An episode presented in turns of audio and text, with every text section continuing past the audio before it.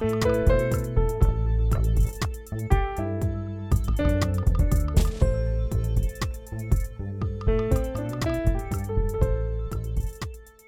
everyone. I am Chris Hyams, CEO of Indeed.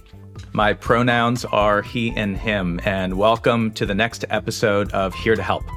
This is our look at how Indeed has been navigating the global impact of COVID 19.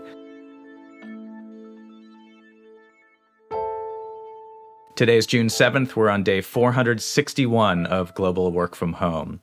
And June is Pride Month, and we have upcoming episodes where we'll focus on the LGBTQIA plus community but May was Asian American and Pacific Islander Heritage Month here in the US, a celebration of Asians and Pacific Islanders in the States.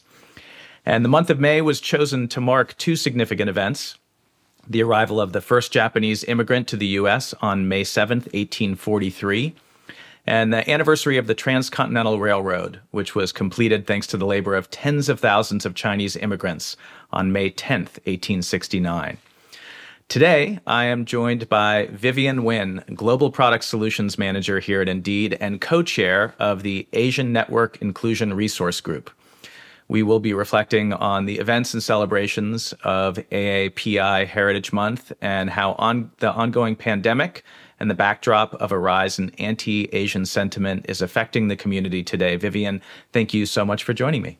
Thanks for having me, Chris. And I'm really excited to be here today. Um, and talk to you about all that's happened over the past year and my experience being co-chair of the Asian Network. Fantastic. Well, let's start with a quick trigger warning. We will be discussing the rise of anti Asian hate incidents over the past year. So uh, let's start off, Vivian, where we always start these conversations with a check in. How are you doing right now? I'm doing pretty well, all things considered. I am currently traveling and I'm not in my apartment right now, but I recently packed up my apartment in New York City and it's hard to not pack up your apartment and start to be pretty pensive about all the things that had happened over the past year in that space. And, you know, while I was packing up, I actually found a business card from when I interviewed at Indeed. And I thought two things. One, my boyfriend is right. I need to be better about throwing away things so I don't have to go in a mad scramble.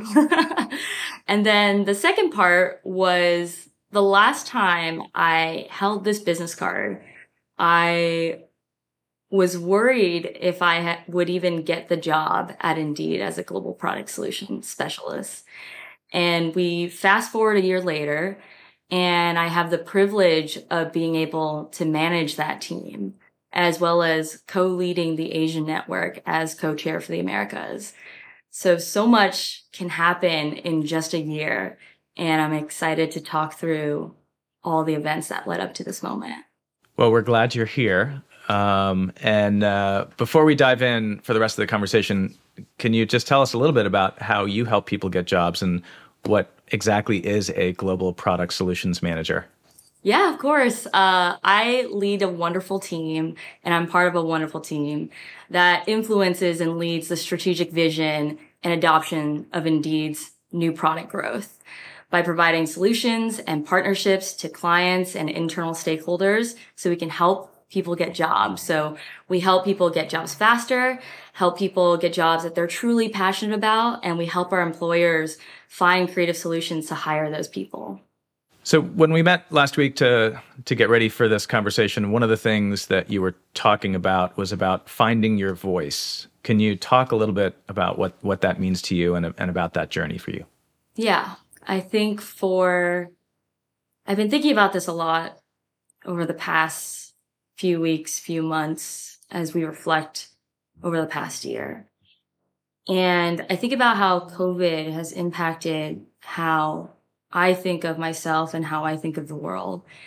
And it really always centers back into this philosophy of Maslow's hierarchy of need, which I learned as a camp counselor. Uh, they trained us up on it so we could help support our campers in it. But the main idea of that, without going too deep into it, is that human behavior is driven by a level of hierarchical needs And at the bottom is physiological, then safety, love, esteem, and all of which, when fulfilled in that stepwise fashion, will lead us to find self actualization. So living to your fullest potential, being the best person you can be. And I think of my experience growing up in the Bay Area. I'm from San Jose. I grew up in the Bay Area. I've always been part of a very large Asian community. Uh, in my high school alone, I was one of six Vivian Nguyens. So th- there was a lot of us. And being in such a large Asian community, looking back on it made me realize that my sense of safety, my sense of esteem that has never felt in jeopardy. And I could focus on being the best version of me, the best Vivian Nguyen I could be out there. And what that looked like was helping others. That has always been my North Star and where I've used my voice the most, whether it be a camp counselor for the underserved community in Los Angeles or providing public health care and medical and triage access to developing countries to how I choose the companies that I work for, like Indeed, where we help people get jobs. And so going where the need is, helping people has always been my North Star and how I use my voice in that. So sounds like that is uh, in part a big motivation for wanting to take on this leadership role within the Asian Network IRG. Can you talk about that a little bit? Yes, I, this past year, I think as an understatement was super tough on everyone. And I think part of the reason I was motivated to be a leader at the Asian network within the IRGs, it's, it's really two pronged. One is thanks to the team that I, the team that I'm on, the global product solutions team where there was such a focus on inclusivity and how we have those conversations that it taught me the importance of it. So as I mentioned over the past year, a lot of terrible things happened. And I think one of the challenges that we face is how do we talk about this stuff at work? And I admit I, I didn't know how to talk about that stuff at work. All the, I didn't know if this is just something you just keep at the door when you when you go into the office. But then one of the great things is that our leadership had set up brave spaces where we could not only learn about these subject matters, but I could see amongst my colleagues that this was an important subject matter that they wanted to talk about to help us understand our team and each other better. And there was a level of respect there where we could also see that other people who were allies wanted to understand how are they impacting the people on our team? And how can we help them create a more inclusive space? And so that was one part of it where it created this foundational support of, Hey, we can talk about this at work. We can figure it out. The second part of it is that Howard and Sharon, who were the last co-chairs of the Asian Network, really paved the path to lift this important issue up. They had a panel to talk about xenophobia and the rise of anti-Asian hate crimes and why this was happening. And really the two in tandem together was what made me realize this is where I could use that voice that I've always had, where I want to help people, where this is my experience. And when we think about what COVID has done, we go back to Maslow's hierarchy. If we think about what COVID has done, it's threatened the idea of safety, and self-esteem were people that look like me, that look like my family, that look like my friends, that look like other Indeedians who have been harassed and and hurt in those sense. This is my way to speak up and help and take that more active role. So all those things together really motivated me to find this place as co-chair of the Asian Network. So you you mentioned Howard Shin. Uh, it was a little over a year ago that I sat down with Howard for uh, Here to Help episode to talk about the the impact uh, of COVID on the uh, Asian American community, and this this was pretty early on in in COVID. Obviously, we had no idea where we were in that process or how long things were going to be going. Um, it, it was an incredibly powerful and and um, and moving conversation and a lot has happened since then. So, um, can you talk a little bit about some of what's transpired, you know, transpired during that time and, and the impact on the community?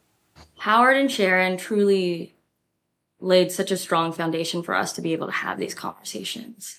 I remember when I was at work and I tuned in for the panel and it was amazing for me to see this happen during work hours in the first place, but for me to also learn why this is happening.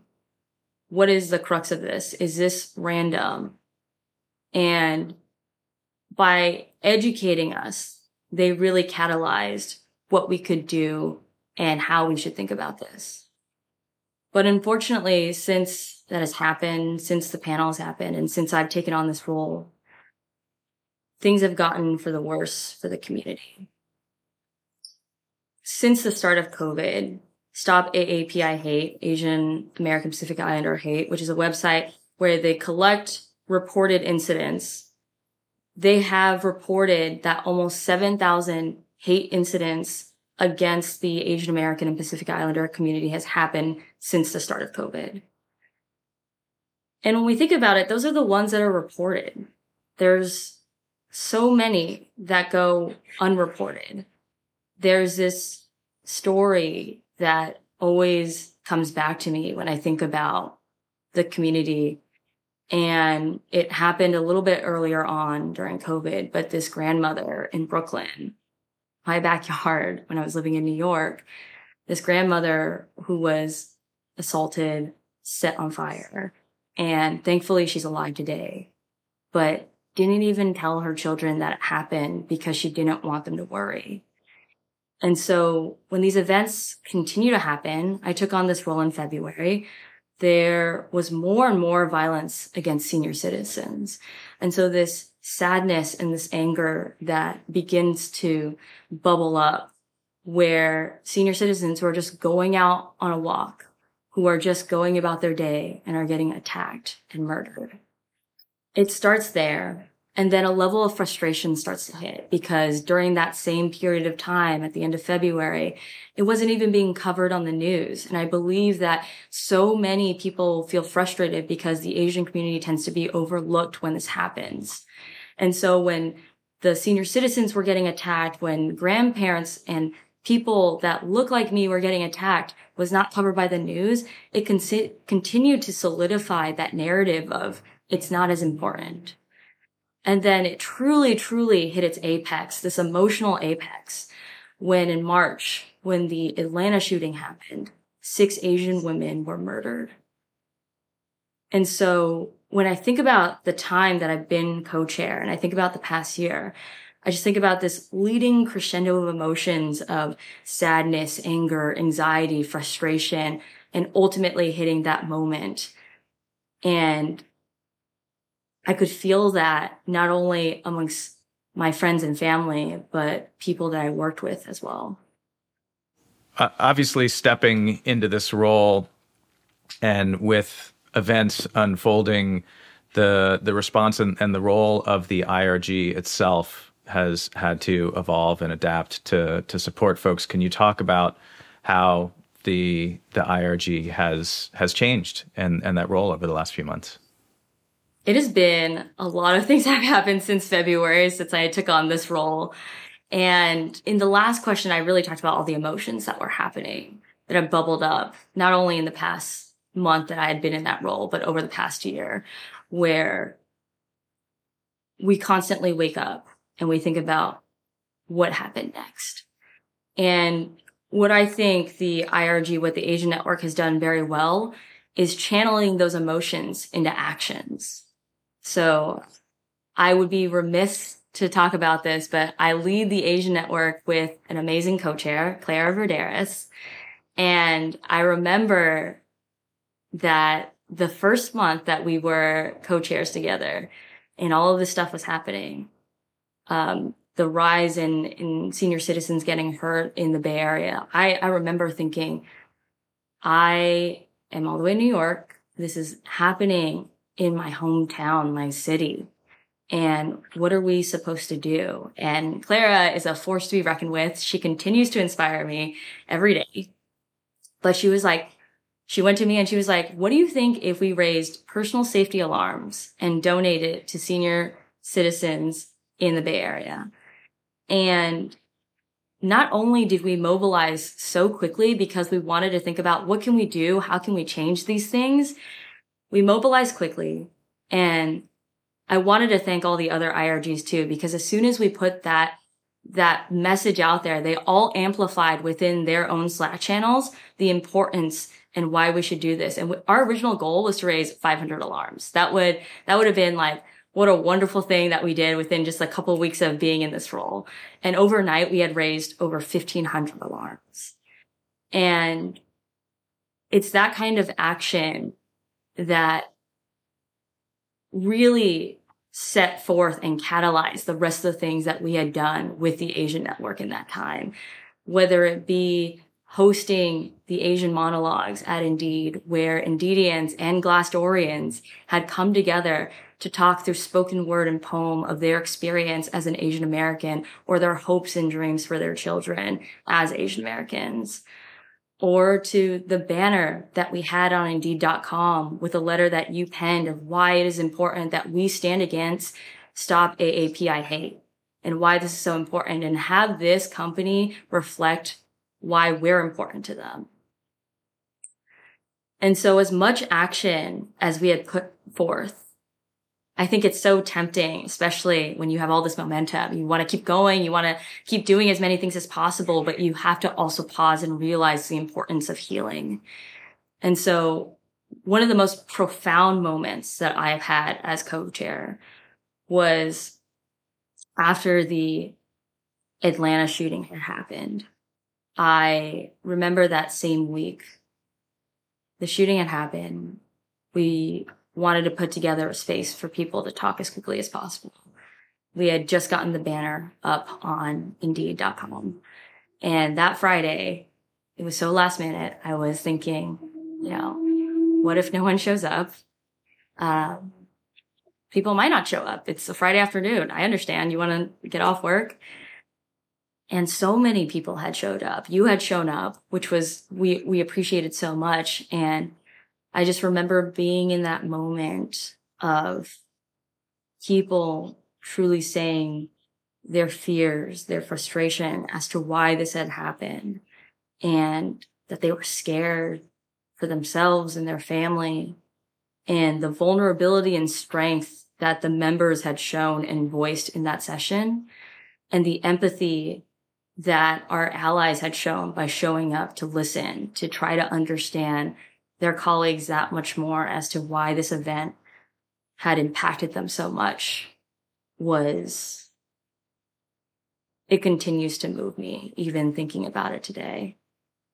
And it's truly the hard work of our leadership team, our members, our allies, even the little things like posting in the Slack channel about bystander training and who's signing up for it, seeing that sense of camaraderie at Indeed and people always asking us as co-chairs, what can I do? It continues to inspire me to have these events and be a better leader within the Asian network.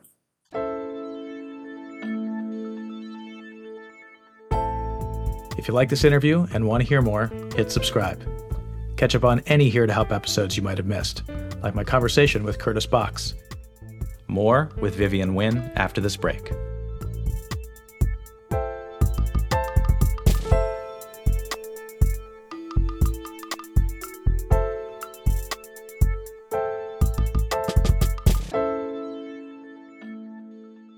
You, you talked about um, the the collaboration between the different IRGs or in, inclusion resource groups, and that's certainly for me been one of the most inspiring things that we've seen throughout the pandemic is just how various groups have um, have been there to show up for each other when when they've needed that support. Um, I, I, know in particular the Asia Network has worked very closely with the Black Inclusion Group or BIG and with many other IRGs. Can you talk a little bit about the importance of uh, that kind of collaboration? It's important because I think we need each other.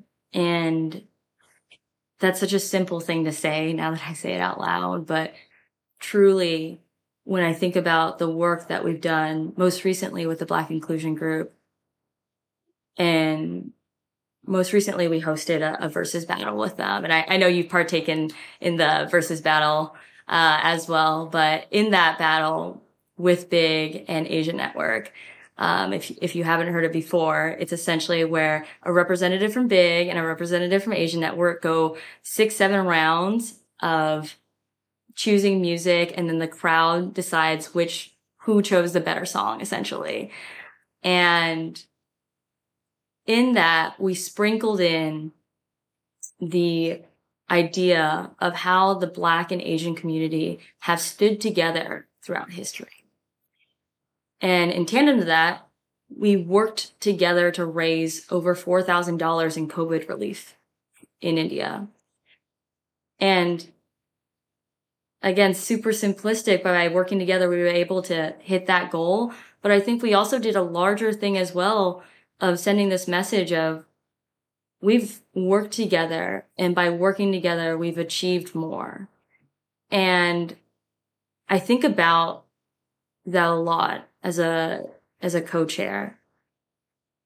Because as I said in the beginning, especially in the beginning of COVID, I didn't know how to have these types of conversations at work. I didn't know what was the best way to have it. And earlier I had talked about the Atlanta shooting safe space and how it was such an important moment for me as a leader. And had it not been for Big starting that during Black Lives Matter, had they not started the healing spaces, I don't know if I would have been able to know this is what people needed within our community. They taught us a lesson of healing and the importance of it. And in many ways forged the path of how to have these conversations. And we see those parallels in history all the time. We see, we see how Black Americans have gotten us here. For instance, uh, the Immigration Act and Naturalization Act of 1965. It was largely passed because of the growing strength of the civil rights movement. And that act allowed refugees of violence or unrest into America. It allowed immigrants into America. I am a child of an immigrant. And without this act, a lot of my friends, a lot of my family, their family wouldn't be here. There wouldn't be a, a high school with six Vivian Nguyens, let alone myself out there if it wasn't for this act and the work that Black Americans and allies have done. You mentioned just talking about these issues at work, which um, I think, especially recently, there's been a lot of discussion about why are we talking about these things at work? You know, the business exists to to do X, Y, or Z. Why why is it important to have conversations like this in the workplace? I think about it two ways. I know I, I talked about packing up my apartment. It was a very small apartment, very glad to get out of there. Um, and part of it that what made it so small is that, you know, I would sit in a chair very similar to this one. And the same day that I would send an email to my team is the same chair that I'm sitting in, scrolling through Instagram, and seeing yet another senseless act of violence against the community. And it's the same chair that I'm eating dinner in and watching TV. And all these experiences are blended into one place, especially working from home for a year plus. And it's difficult for us to disassociate what's happening if we don't acknowledge what's happening. So having those conversations, acknowledging that like this is happening and you're experiencing it, and we don't have to ignore those situations happening around you. And with COVID, there's also a sense of isolation where you can't go outside, you can't see your coworkers. And so you don't know if what you're feeling is what is being felt by everyone else. And so there is a power in shared experiences that I think the IRGs do so well, where you don't feel alone in how you're feeling. And a perfect example of that, this was another safe, uh, safe space that was held. And in that safe space, I remember it had ended. And the last thing someone said was their dad loved just going to the grocery store, walking around, just like walking about life. That's how he loved to like take a break throughout the day. And the person that told the story had said, you know, I had to sit my dad down and tell him, I know you love walking around outside and, and enjoying that outside time, but I need you to not do that right now because there's a lot of hate in the world and I want you to be safe. And for someone to even have that conversation with their parent is difficult. But I remember when that story was told where I was thinking, I have thought that. My friends have thought that. And the importance of having these conversations at work is so that when you're at work, you don't have to feel like I have to pretend everything is okay. That one story was like, that's one less thing I have to pretend is okay. And now colleagues who have sat in and listened understand that a little bit better too. And so having these conversations at work, especially over the past year, have made me feel and others feel a little less isolated and a little bit more connected. So let's talk a little bit about how everyone can best support the Asian community right now and and in particular what what do you see as the role of allyship? It's a tough role. I especially in allyship and and how we can support the Asian community. I think a lot of us are are figuring that out too. One one realization I had earlier this year was I grew up in the U.S. I took U.S. history, like like many of us, um, and in that I didn't know anything about the murder of Vincent Chin. I didn't know about the impact of the civil rights movement on the Immigration Act and how that impacted my community. And so I think the first thing that we think about is how can we educate ourselves to learn these things are happening or have happened. And that for many of us, we're learning it for the first time too. And so it's educating ourselves, finding that information and being able to engage in that dialogue. The other part is being able to listen. I have wide respect for the allies that have come in during the the safe spaces and have just listened to what is happening with their colleagues right now and just wanting to understand. And I think especially in this past year, understanding that they want to understand. And so there's the education, there's the listening, and ultimately it's also challenging the thought where these microaggressions such as saying kung flu or things of that nature.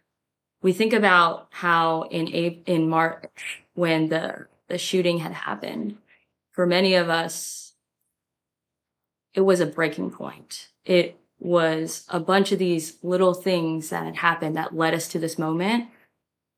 And I think for allies, especially over the past year with the rise in anti-Asian hate crimes, a lot of the questions come from how did this happen? How did we get here?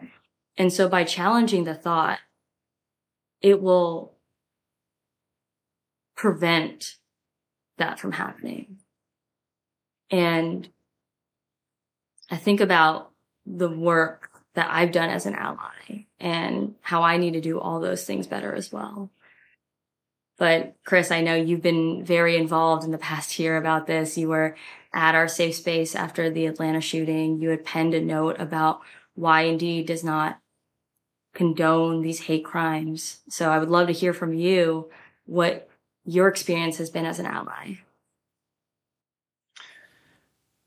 Yeah, it's um, there's certainly been a lot of opportunity uh, throughout the pandemic. I mean, there certainly always has been, but I think there's been so much, so much more uh, awareness and focus. And so you talked about listening, which I think is is certainly one important part. And we've had an extraordinary opportunity at Indeed to be able to to witness together um, how people respond to what's going on in the world and being being part of the the safe space.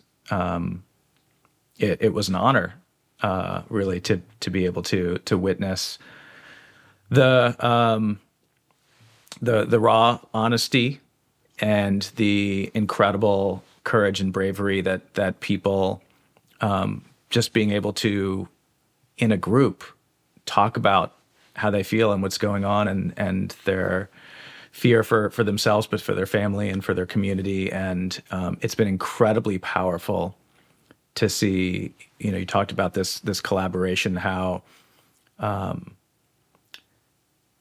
the strength of of other marginalized communities uh, showing up and um, and and holding each other up and and that's that's something that's been going on th- throughout this. I, I remember um, last year actually during Pride Month there was a a panel of um, that was hosted by our our iPride IRG with uh, a number of trans kids who were talking about their experience, and and I remember just being so moved by this um, this this trans boy who was checking his own privilege because he was he could pass as cis, and you know when you think about how challenging the experience for anyone is, and that that in certain circumstances everyone has some privilege, and and that um, so for for me, you know I have I have extraordinary privilege. I am a white, straight, cisgendered, able-bodied male um, who also has, you know, a, a, job title that that gives me um, extraordinary privilege. And so I, have been thinking a lot about um, Alicia Garza, who's the one of the co-founders of Black Lives Matter. She talks a lot of, and there's you know words people can get get really uh, caught up in different things but one of the things she she says that she doesn't really like the word ally she what she wants is co-conspirators.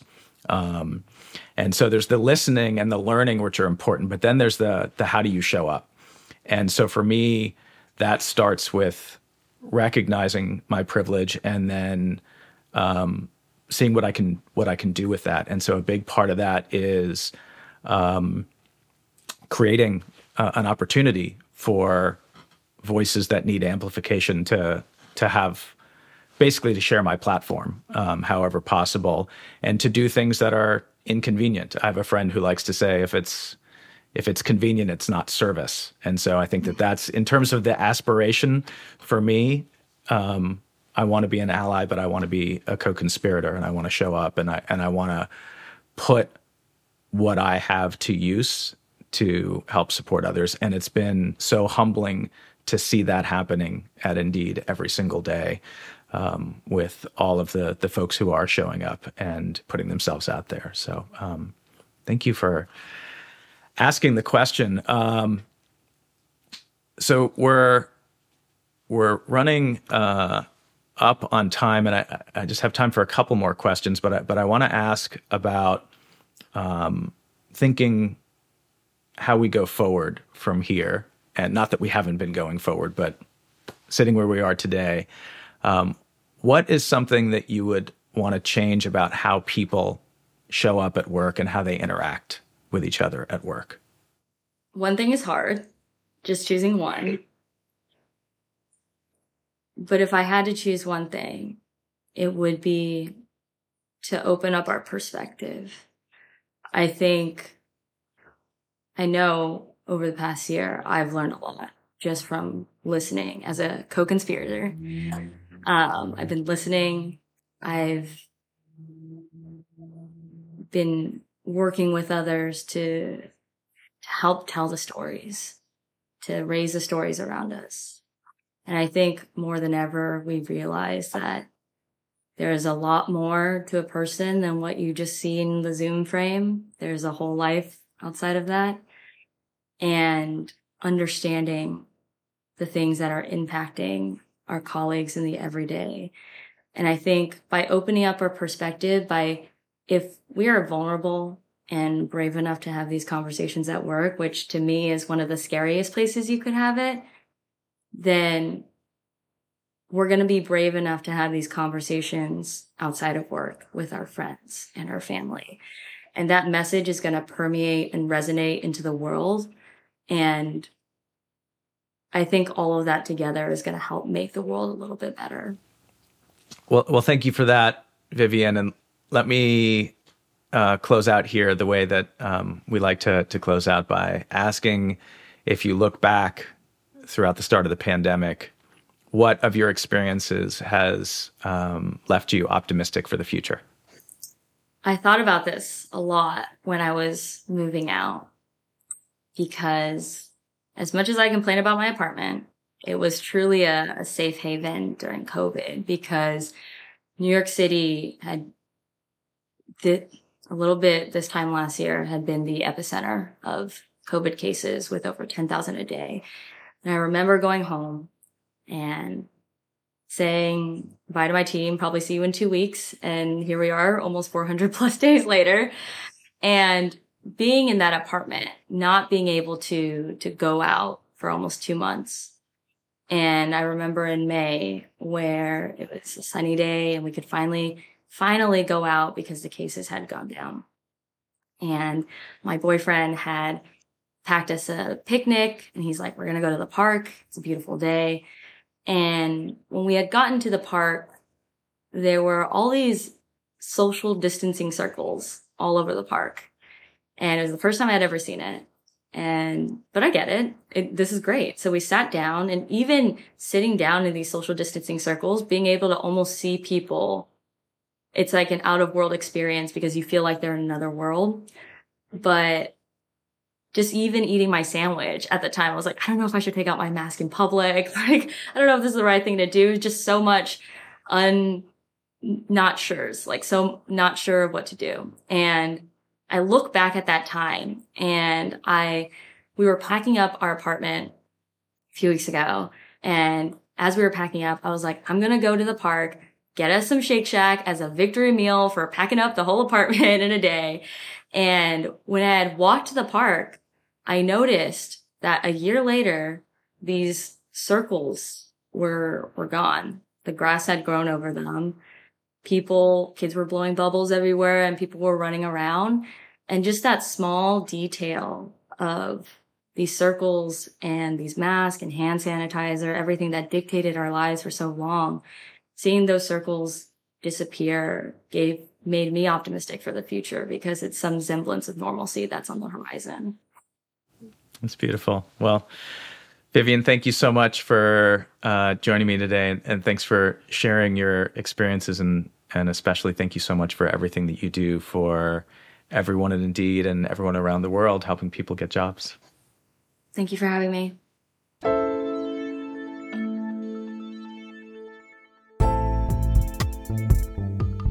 Thanks for listening to Here to Help.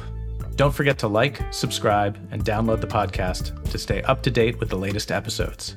Until next time.